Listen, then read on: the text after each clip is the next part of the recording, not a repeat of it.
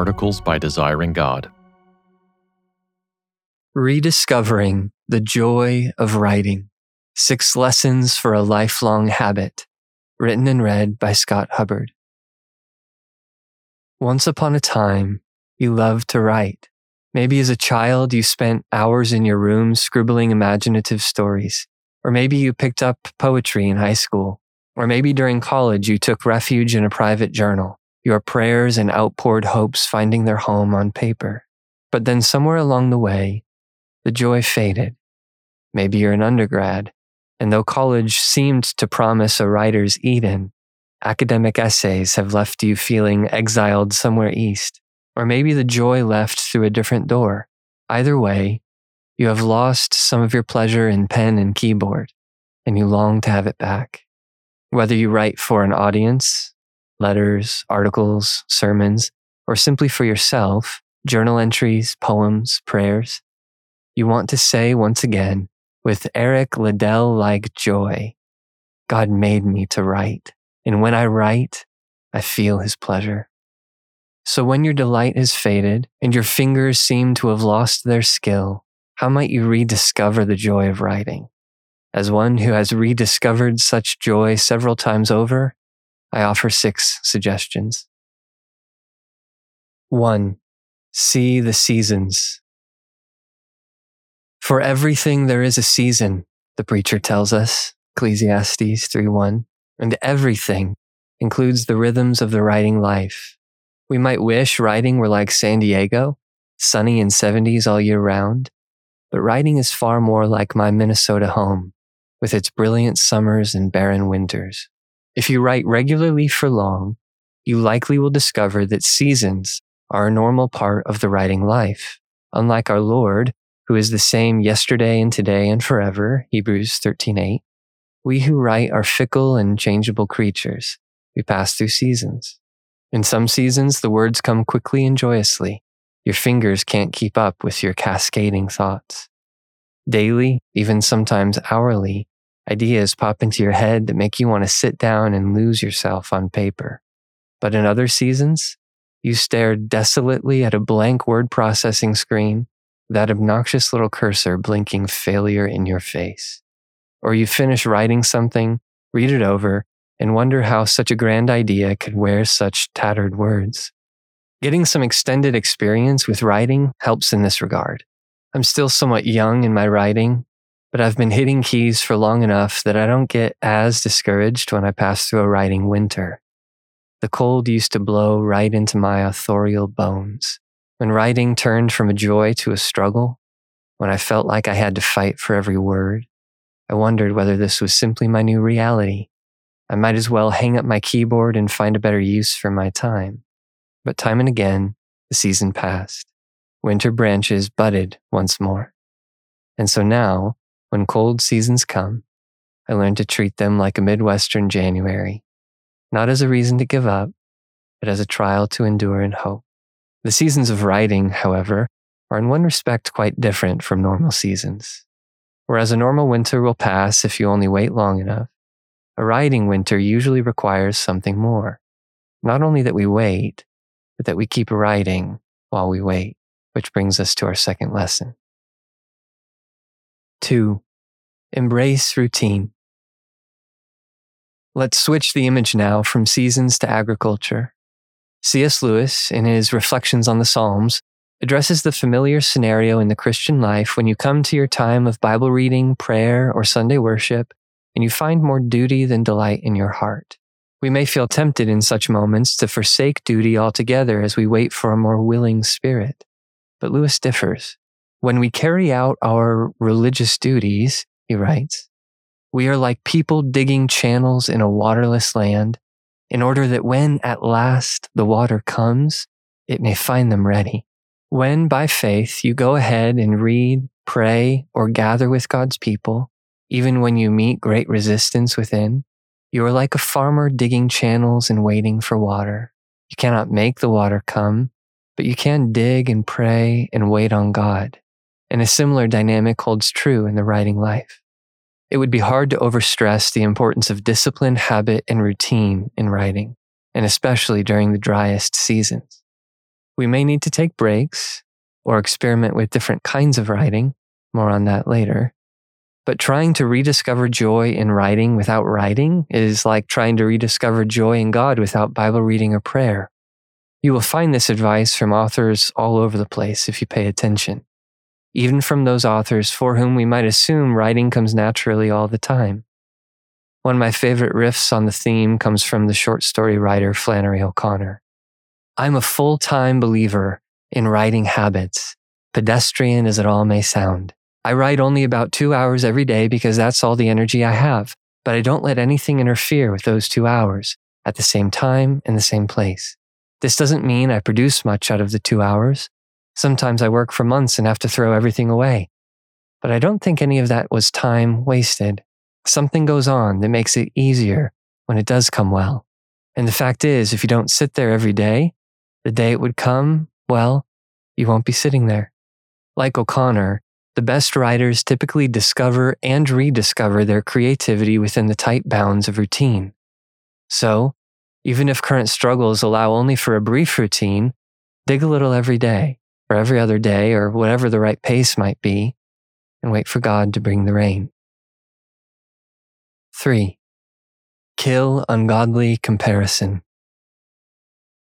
Sometimes, as we've seen, we lose joy in writing simply because the season has changed. We find ourselves in a writing winter whose coming we had no more control over than a cold front. Other times, however, we lose joy because we ourselves have allowed something to steal it. And among those somethings, one of the more common is ungodly comparison. I say ungodly comparison because comparison can indeed be put to good use. We do well to read others' writing, celebrate where they excel, and seek to learn what we can.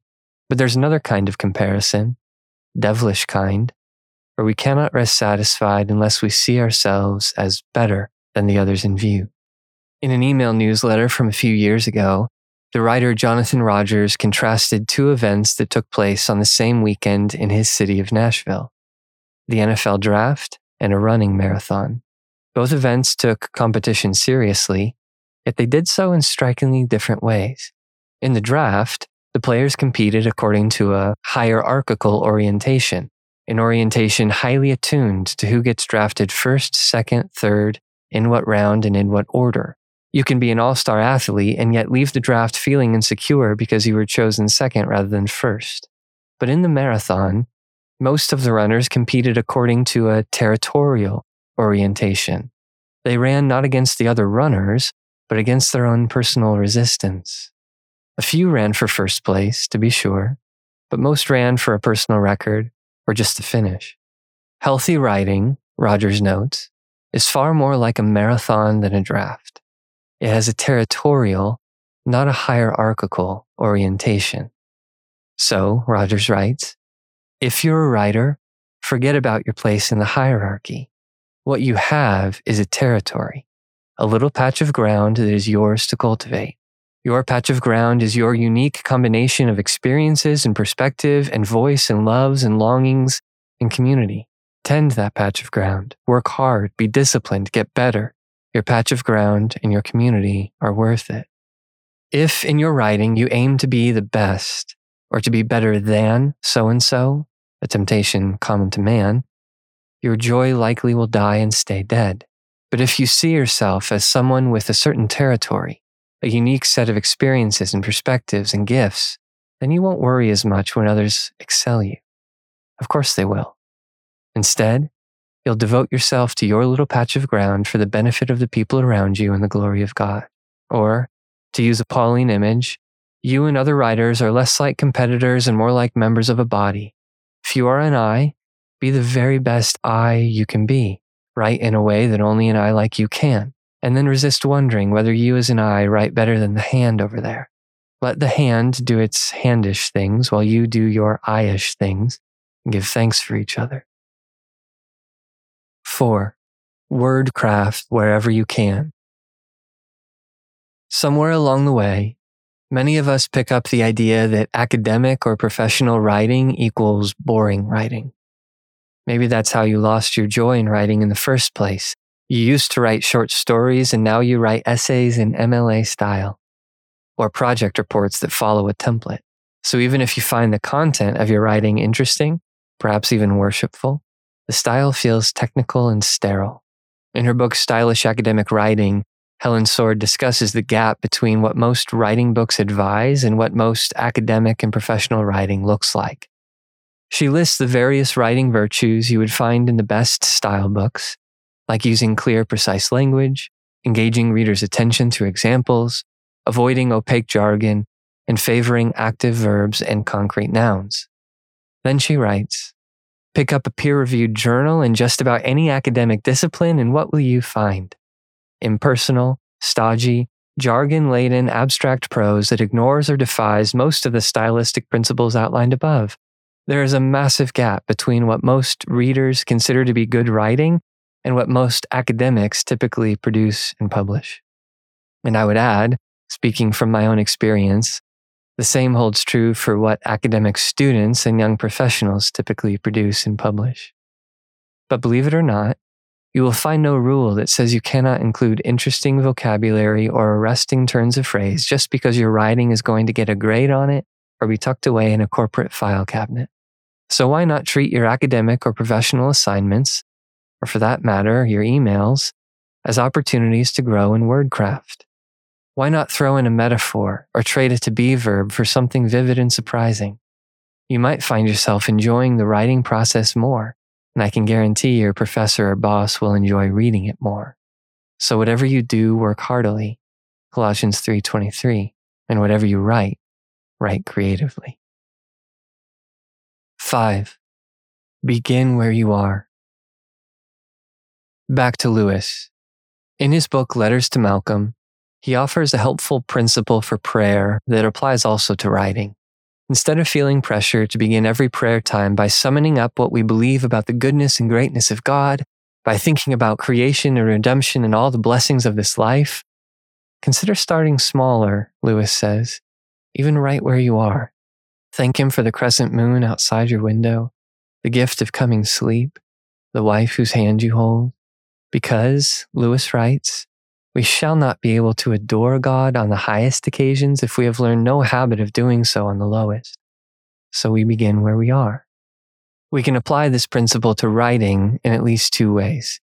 First, if you have lost your joy for the kind of writing your classes or job demand of you, carve out at least a little time for the writing that sparks your joy, whether haikus or Lord of the Rings fan fiction, or handwritten letters or comic books or whatever else. And even better, find some people who like the same stuff so you can write and revise together. In other words, build up joy by returning to the writing that more readily brings you joy. Second, if the joy seems to have drained from writing altogether, if you struggle to find delight in the act of writing at all, at least write about something you find delightful. Write about a friend you thank God for, or a passage in scripture that stirred you, or something wonderful and surprising in the world God made. Some months ago, I was wading with my wife and sons in the Mississippi River, and we noticed around our feet dozens of snails making their way along the riverbed, their trails crisscrossing like interstate junctions. Write about that kind of ordinary glory. You might not find joy writing about biology or Jane Austen or the latest quarterly revenues, but you might find some joy writing about snails. The sons of Korah sing in Psalm 45:1, My heart overflows with a pleasing theme. I address my verses to the king. My tongue is like the pen of a ready scribe. Our words rarely flow more readily than when they come from the overflow of the heart. So what is your heart overflowing with right now? Begin there. Write about it. Six, write to see. Often, the joy we want to rediscover in writing comes from what we see while we write. Under God's providence, our own words can pave the path that leads us back to joy. Our sentences can become the window that shows us more of God's glory in Christ. So, as John Piper has said, write not only to say beauty, but to see beauty. Paul's soaring doxology in Romans 11, 33 to 36, for example, is no mere calculated literary device. Oh, the depth of the riches and wisdom and knowledge of God. How unsearchable are his judgments and how inscrutable his ways. This is the language of affectionate, spontaneous praise. And the praise came, in part, from writing Romans 1 1 to 1132. Through his writing, Paul felt more reason to praise God than he did before he wrote. And to that end, consider one final suggestion. In one section of Helmut Thielicke's book, A Little Exercise for Young Theologians, he talks about the importance of what he calls the atmosphere of the second person in theological writing and thought. After referencing the fact that Anselm begins his discourse on God's existence with a prayer, Thielicke writes, a theological thought can breathe only in the atmosphere of dialogue with God. The weal and woe, even of theological thought, depends decisively upon the atmosphere of the second person and upon the fact that essentially dogmatic theology is a theology which is prayed. The deepest joy in writing, whether theological or not, depends on whether our writing happens in this atmosphere of the second person, that is, in the presence of God. So I exhort myself here along with you, before you write, and as you write, and after you write, speak to the God in whose presence you write. Venture outside the realm of the third person, where we speak about God and his world, and enter the realm of the second person, where we speak to God himself. Write with God not only as a he, but as a you. When our writing becomes an exercise in relying on God, praising God, and telling forth God's excellencies in Christ, then we have good reason to believe we will discover and then rediscover joy in writing, however far away it feels right now. For more resources, visit desiringgod.org.